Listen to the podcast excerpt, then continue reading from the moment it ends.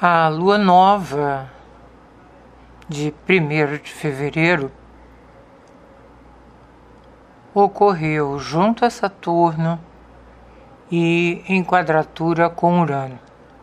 Portanto, ativando a tensa quadratura separativa e contribuindo para o crescimento da crise de autoridade e legitimidade que o mundo vivencia. Essa crise, na verdade, foi iniciada em dezembro, logo após a última quadratura exata Saturno-Urano. Agora chegamos à lua cheia da lua nova, portanto, de um ciclo lunar mandado, governado por essa quadratura, e parece que estamos no clímax da crise. É preciso considerar que os Estados Unidos estão em pleno retorno de Plutão. Mobilizado por Mercúrio, que retomou o movimento direto junto a ele. Porém, há outro trânsito importante no mapa da independência do país. Sabemos que os Estados Unidos têm dois horários principais: 2 e 15 da manhã ou 12 e 13 ou 12 e 14, ou 17 horas e 10. O dia é 4 de julho de 1776, hora média local, Filadélfia.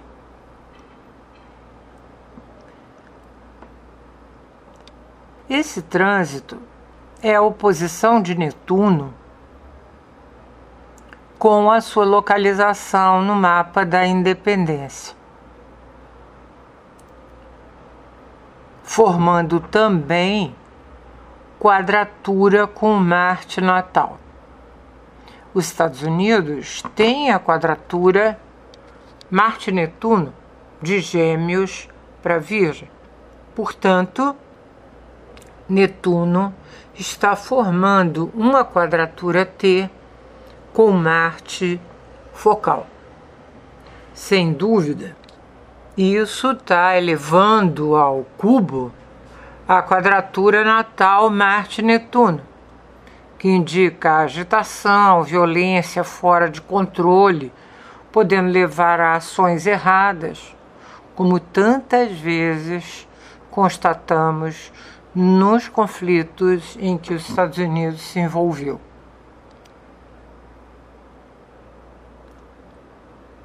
A atual lua cheia ocorre três meses após o eclipse lunar de 19 de novembro de 2021, que marcou a quadratura Saturno-Urano. E vai mobilizar esse eclipse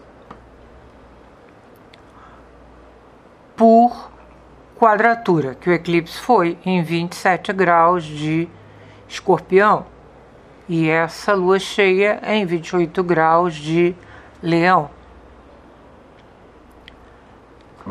A localização da lua cheia em leão aquário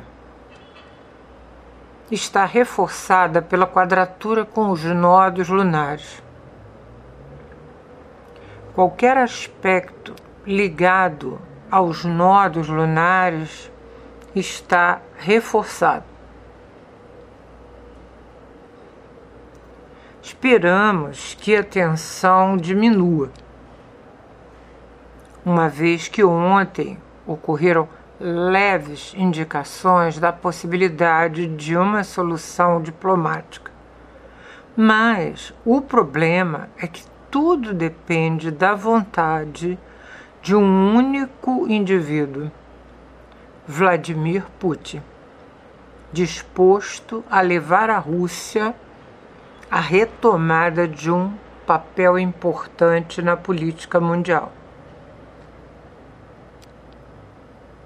Já estamos vivenciando a lua cheia.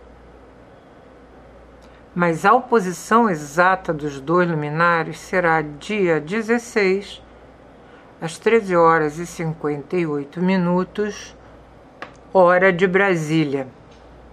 Como eu disse, em 28 graus de leão, porque a gente sempre dá a referência da lua cheia pela posição da lua embora sabendo que o Sol se encontra no mesmo grau do signo oposto. O signo de Leão tem como princípio a manifestação do astro nele situado, enquanto os princípios de Aquário são igualdade e fraternidade, levando o astro à consideração de um contexto coletivo. O ideal da lua cheia seria o equilíbrio dos dois princípios. Mas, se normalmente já não é nada fácil obtê-lo, a quadratura com os nodos ainda dificulta isso. Além da ligação com os nodos, a Lua forma quincunce com Plutão que intensifica as emoções e condições, mas também pode indicar a necessidade de desapego de emoções, de pessoas ou de situações. Não podemos deixar de citar a presença nesta lua cheia da conjunção exata Vênus-Marte, que irá permanecer até 6 de março. Isso ocorre porque Vênus ainda está recuperando-se da su sua retrogradação. Então, isso vai ocorrer até 6 de março, quando Vênus e Marte entram juntos em Aquário. Vamos lembrar que o zero grau do Aquário foi o ponto marcado pela conjunção Júpiter-Saturno de 21 de dezembro de 2020, inaugurando o novo ciclo de ar das conjunções dos dois sociais. Então, a conjunção Vênus-Marte, de alguma maneira, mobiliza esse novo ciclo. De qualquer modo, a conjunção de Vênus, o astro que valoriza acordos, com Marte, que está sempre disposto a ir atrás do que quer, desfavorece a paz mundial e está presente no momento em que ela está ameaçada. Porém, a conjunção sozinha não é forte o suficiente para promover uma guerra. Individualmente, a conjunção da segunda polaridade feminina-masculina, Vênus, Marte, ou melhor, receptiva, ativa, a primeira polaridade são os luminares, pode ser bem utilizada se considerarmos que em determinadas ocasiões o melhor é o acordo, porém em outras é preciso agir pela conquista ou para defendê-la. Ou seja, usar um ou outro dependendo das condições. Para o Brasil, Independência, 7 de setembro de 1822, 16 horas e 8 minutos, hora média local, São Paulo.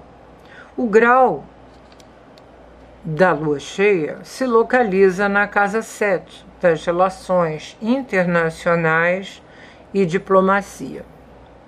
O mapa da lua cheia apresenta-se na polaridade 39 relacionada a estudos básicos e elevados, viagens e questões com países próximos e distantes. Portanto, podemos dizer que a viagem do presidente está presente no mapa. Se observarmos o mapa, que como sempre estará no Facebook do Espaço do Céu, Netuno se apresenta no meio do céu. Isso chama atenção, em especial, se lembrarmos que esse Netuno está em oposição ao Mercúrio da Independência.